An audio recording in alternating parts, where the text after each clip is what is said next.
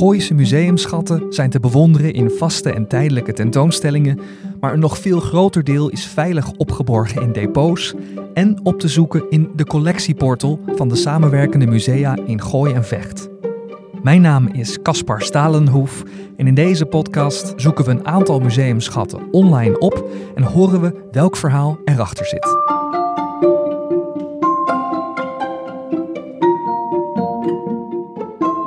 Bijna iedereen kent wel De Denker, het beeldhouwwerk van Auguste Rodin. Maar niet iedereen weet waar die voorovergebogen man, zittend op een rotsblok, nou eigenlijk over nadenkt. Daar blijkt een heel verhaal achter te zitten dat we in deze podcast gaan vertellen.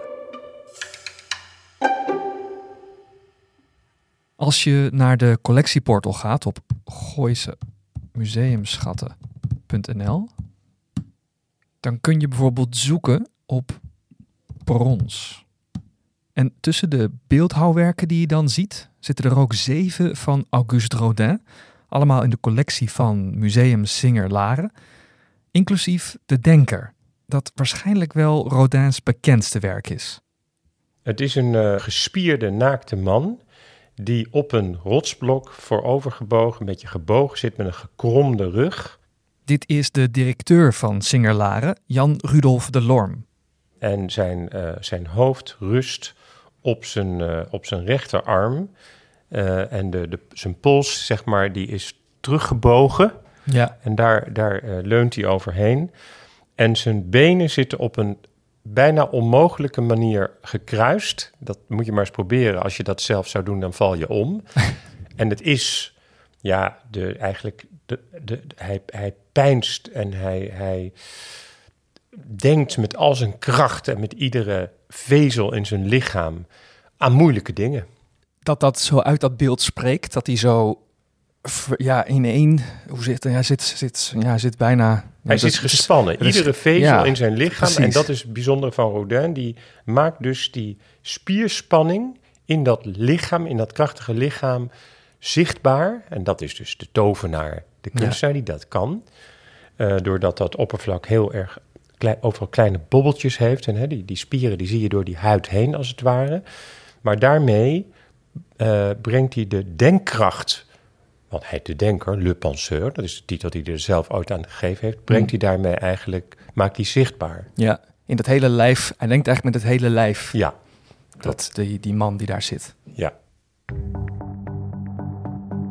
Rodin maakt de denker als hij begin 40 is, rond het jaar 1880. Dat is op het keerpunt van zijn carrière.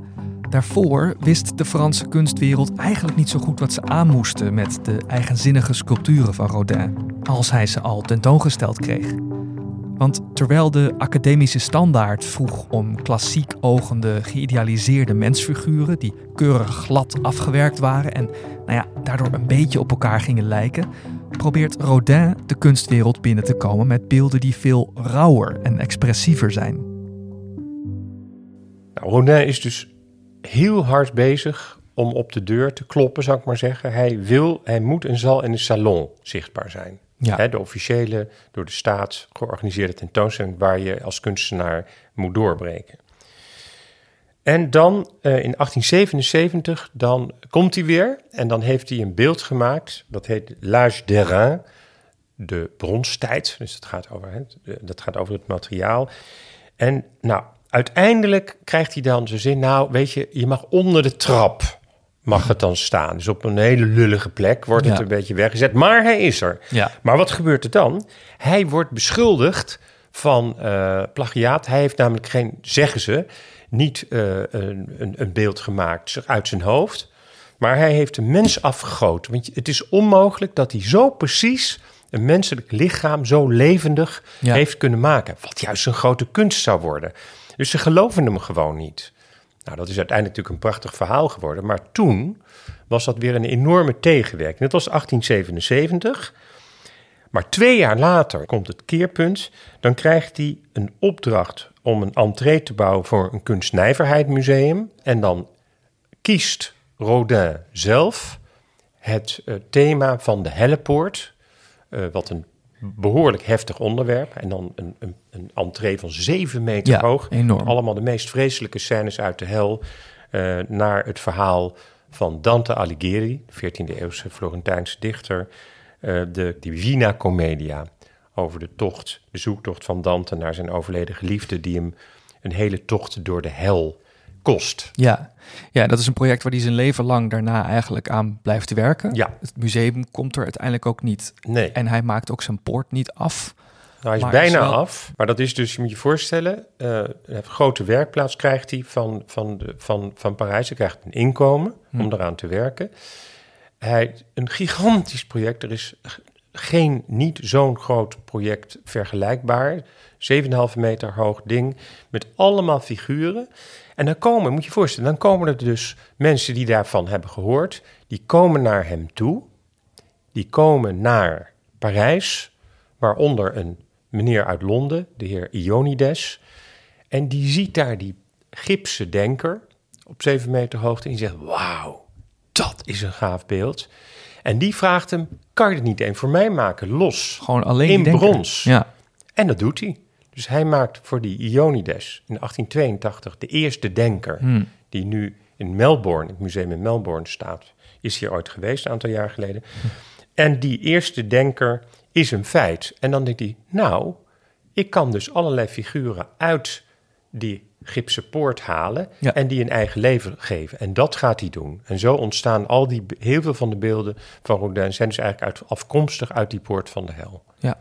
Als je die denker ziet, waar, wat voor een gevoel krijg je daar zelf bij? Waar, eh, waar denkt hij aan?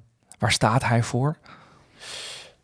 Nou, de, de denker, um, hij heeft hem oorspronkelijk bedoeld als uh, de, zeg maar, de hoofdpersoon in die Divina Commedia, dus de dichter Dante, dat ging verhaal was, ging over mezelf. Ja die, um, die uh, dus zijn, zijn, zijn overleden geliefde probeert terug te vinden en daarvoor uh, eigenlijk een lange tocht aan de hand van Virgilius, de, de, de Romeinse dichter, uh, een lange tocht maakt door alle krochten van de hel. Ja. En hij, die Dante zelf, zit dus bovenaan die poort waar al die verschrikkelijke scènes zichtbaar zijn, te mediteren over heel diep na te denken over het menselijk tekort. Hè, in het Frans la condition humaine. Nou, die kennen we allemaal maar al te goed. Uh, hè, in ons leven is het altijd een beetje een spanning of een gevecht tussen de emotie en de reden. Nou, hè, je, je, reageert primair op allerlei dingen. Bijvoorbeeld nu in de coronatijd komt er weer zo'n persconferentie. Nou, iedereen wordt weer bang mhm. en gaat heel snel proberen om zo'n boosterprik te halen, terwijl dat natuurlijk niet kan. Iedereen tegelijk. Nou ja, dus wij worden altijd worden wij, uh, raken wij verstrikt in onze emotie.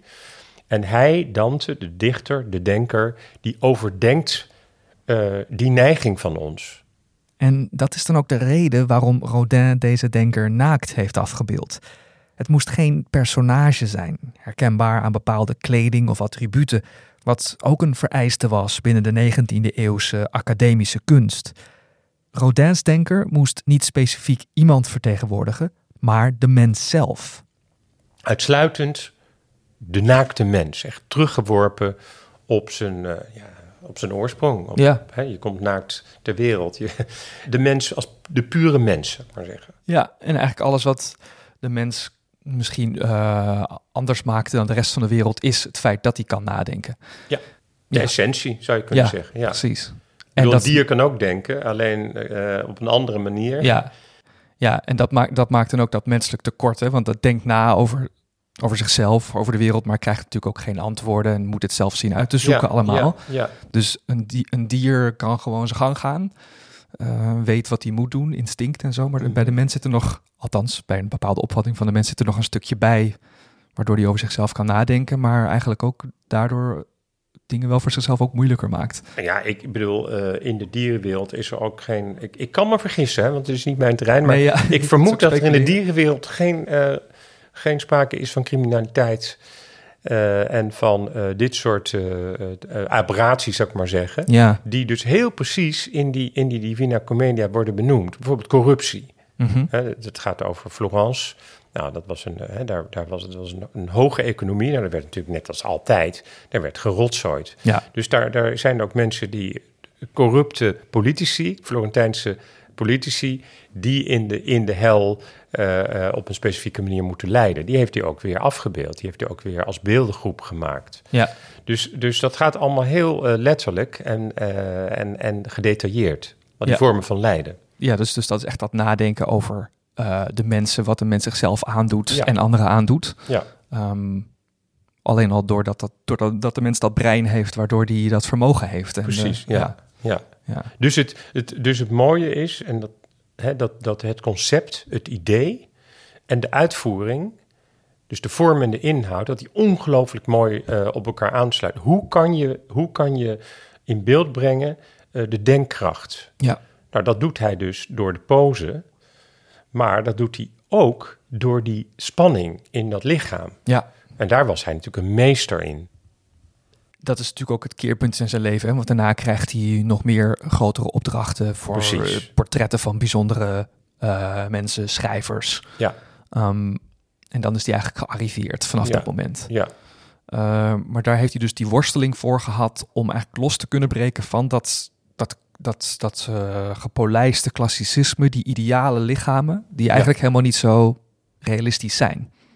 Nee, dat is volledig op de kunstacademie geleerd. Ja. Zo moet je precies schematisch bijna ja. uh, de menselijke gestalte weergeven voor verschillende doelen. Een historisch, historisch schilderstuk of een de deugd in marmer uitvoeren of een religieus onderwerp. Er waren allemaal regels voor hoe dat eruit moest zien. En gewoon formules van zo moet, zo moet het, zo hoort het. En daar hoor je ook niet van af te wijken. Nee, dat was gewoon zeg maar de, de, de marketing van de macht werd in opdracht door kunstenaars uitgevoerd, te meerdere glorie van de kerk of van de staat. Ja.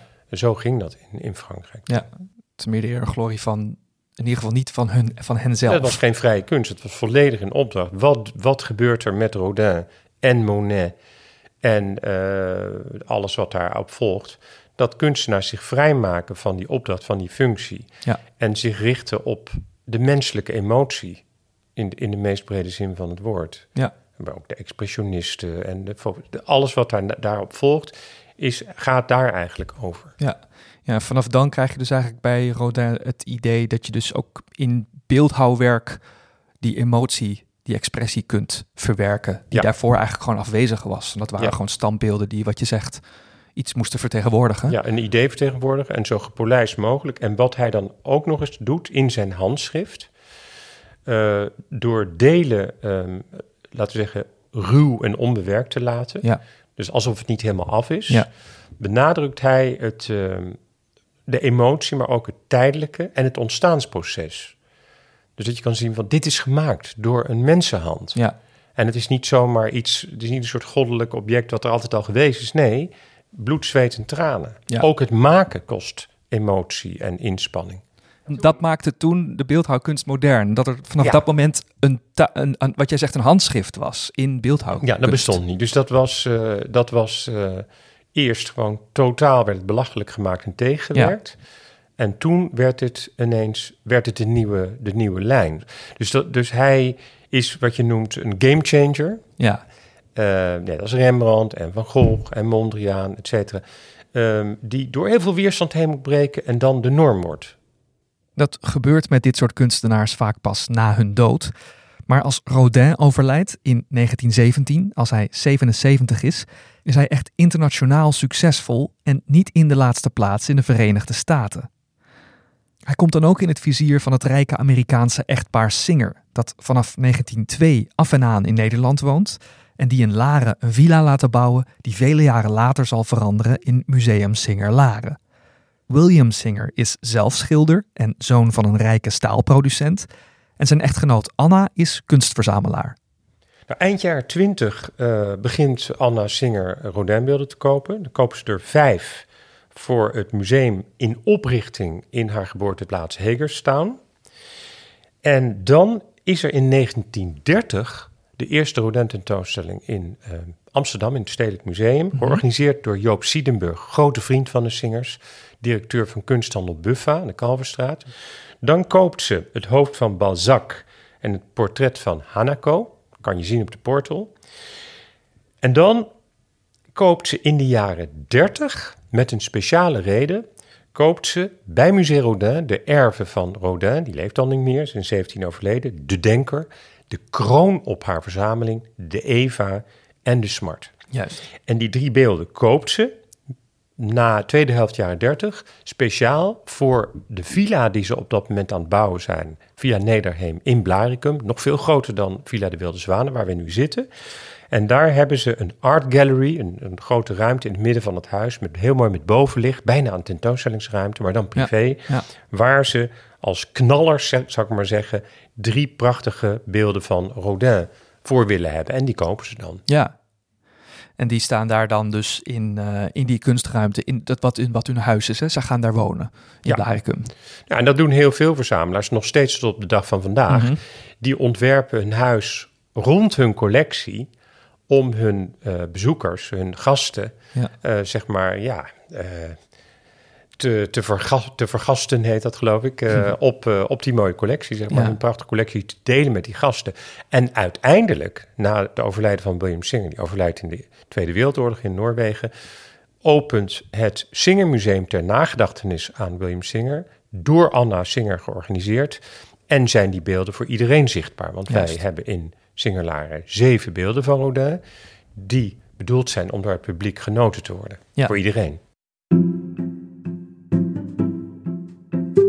Staan dus ook alle zeven op de collectieportal, die je kunt vinden via gooisemuseumschatten.nl.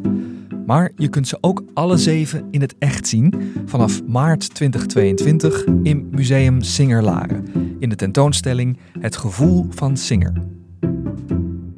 Over twee weken verschijnt er een nieuwe aflevering van deze podcast, die je kunt volgen via Spotify, Apple Podcasts of andere podcast-apps. Mijn naam is Caspar Stalenhoef en ik sprak in deze aflevering met Jan Rudolf de Lorm, directeur van Singerlaren. Tot de volgende aflevering van Gooise Museumschatten.